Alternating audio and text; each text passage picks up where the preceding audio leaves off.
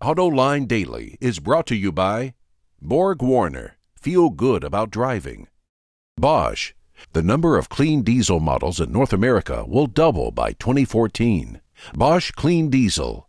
Good, clean, fun.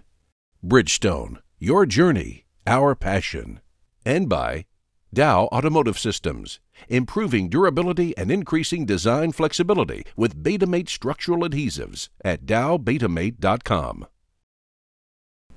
Hello and welcome to Autoline Daily for June 7. I'm John McElroy, and here's the latest of what's happening in the automotive industry. You know, I remember when a four speed manual was considered the hot ticket to have, but now the Porsche 911 features a seven speed manual transmission, and according to patent filings that we found on Autoblog, BMW is also working on a stick shift with one forward gear for every day of the week.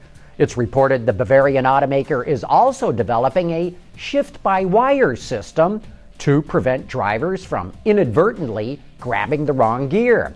That would prevent so called money shifts, costly mistakes that can destroy a car's engine by mechanically over revving it or ruining a clutch disc. The setup would feature a coupling filled with an electromagnetic fluid that would change viscosity to prevent the lever from making a shift. It might sound like it's pie in the sky, but it is an ingenious idea. Ford and GM love trying to one up one another, whether it's in advertising and products or even with arguments between their executives. Now the dispute is about tow ratings for pickup trucks. Ford and GM, along with Japanese automakers, agreed to new SAE guidelines for tow ratings that start for 2013 models as a better way to compare trucks. Toyota already adopted the standards, and GM released info on its 2013 trucks using the new ratings. But the new standards usually result in lower tow ratings. So, according to pickuptrucks.com, Ford will not adopt the new ratings until the redesigned F Series hits the market in a few years, GM released a statement then criticizing its competitors for not using the standards, and then GM changed its tow ratings to the pre SAE ratings, even though the new numbers had already been released. Car dealers in China are complaining because inventory levels are climbing to unsustainable levels. From April to May, inventory levels shot from 45 days up to 60 days. What makes all that inventory all the more astonishing is that in 2010, China had 16,000 dealerships, but now it has 21,000. And yet, Bloomberg reports that automakers believe the car market in China is about to grow strongly again, and they say those inventory levels are not a problem. Chinese car dealers report that their profit margins are declining because they have to discount those cars to reduce their inventory levels. And by comparison, in the U.S. market, inventory levels stand at an average of 53 days, according to Wards, and that's considered low for this time of year.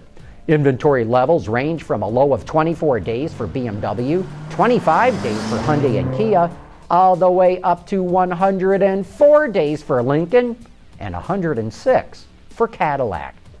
You know, despite China's 25% tariff on imported cars, import sales are soaring. According to Gasgoo, imports were up nearly 22% to 88,000 vehicles in April compared to last year. And for the first quarter, over 372,000 vehicles were imported into China. That's up 21% compared to last year. And over half the passenger vehicle imports are SUVs. German luxury automakers dominate import sales. BMW's number one, followed by Mercedes, VW, Audi, and then Lexus, and in that order. In spite of the advanced computer modeling that's available today, automotive designers still mock up cars in clay. You know, there's just something about working that material by hand and seeing a vehicle in real life that cannot be replicated by bits and bytes. But what happens to these clay models when a vehicle goes into production? Do they get stuck in a museum? Are they recycled? Well, Jaguar recently deconstructed a model of its XF sedan. And by deconstruction, I mean Designers attacked it with axes, destroying all of their hard work with a few merciless blows. You know, that small mountain of foam and clay didn't stand a chance. Coming up next, we'll take a look at the new Scion IQ.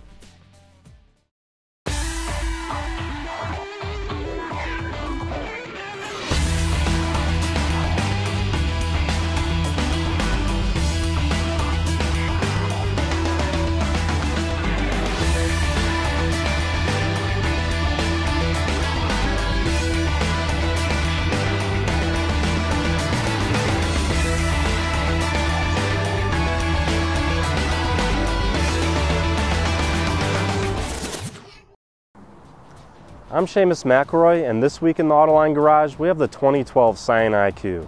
And even though it looks real small on the outside, inside it's a different story. Come on, let me show you.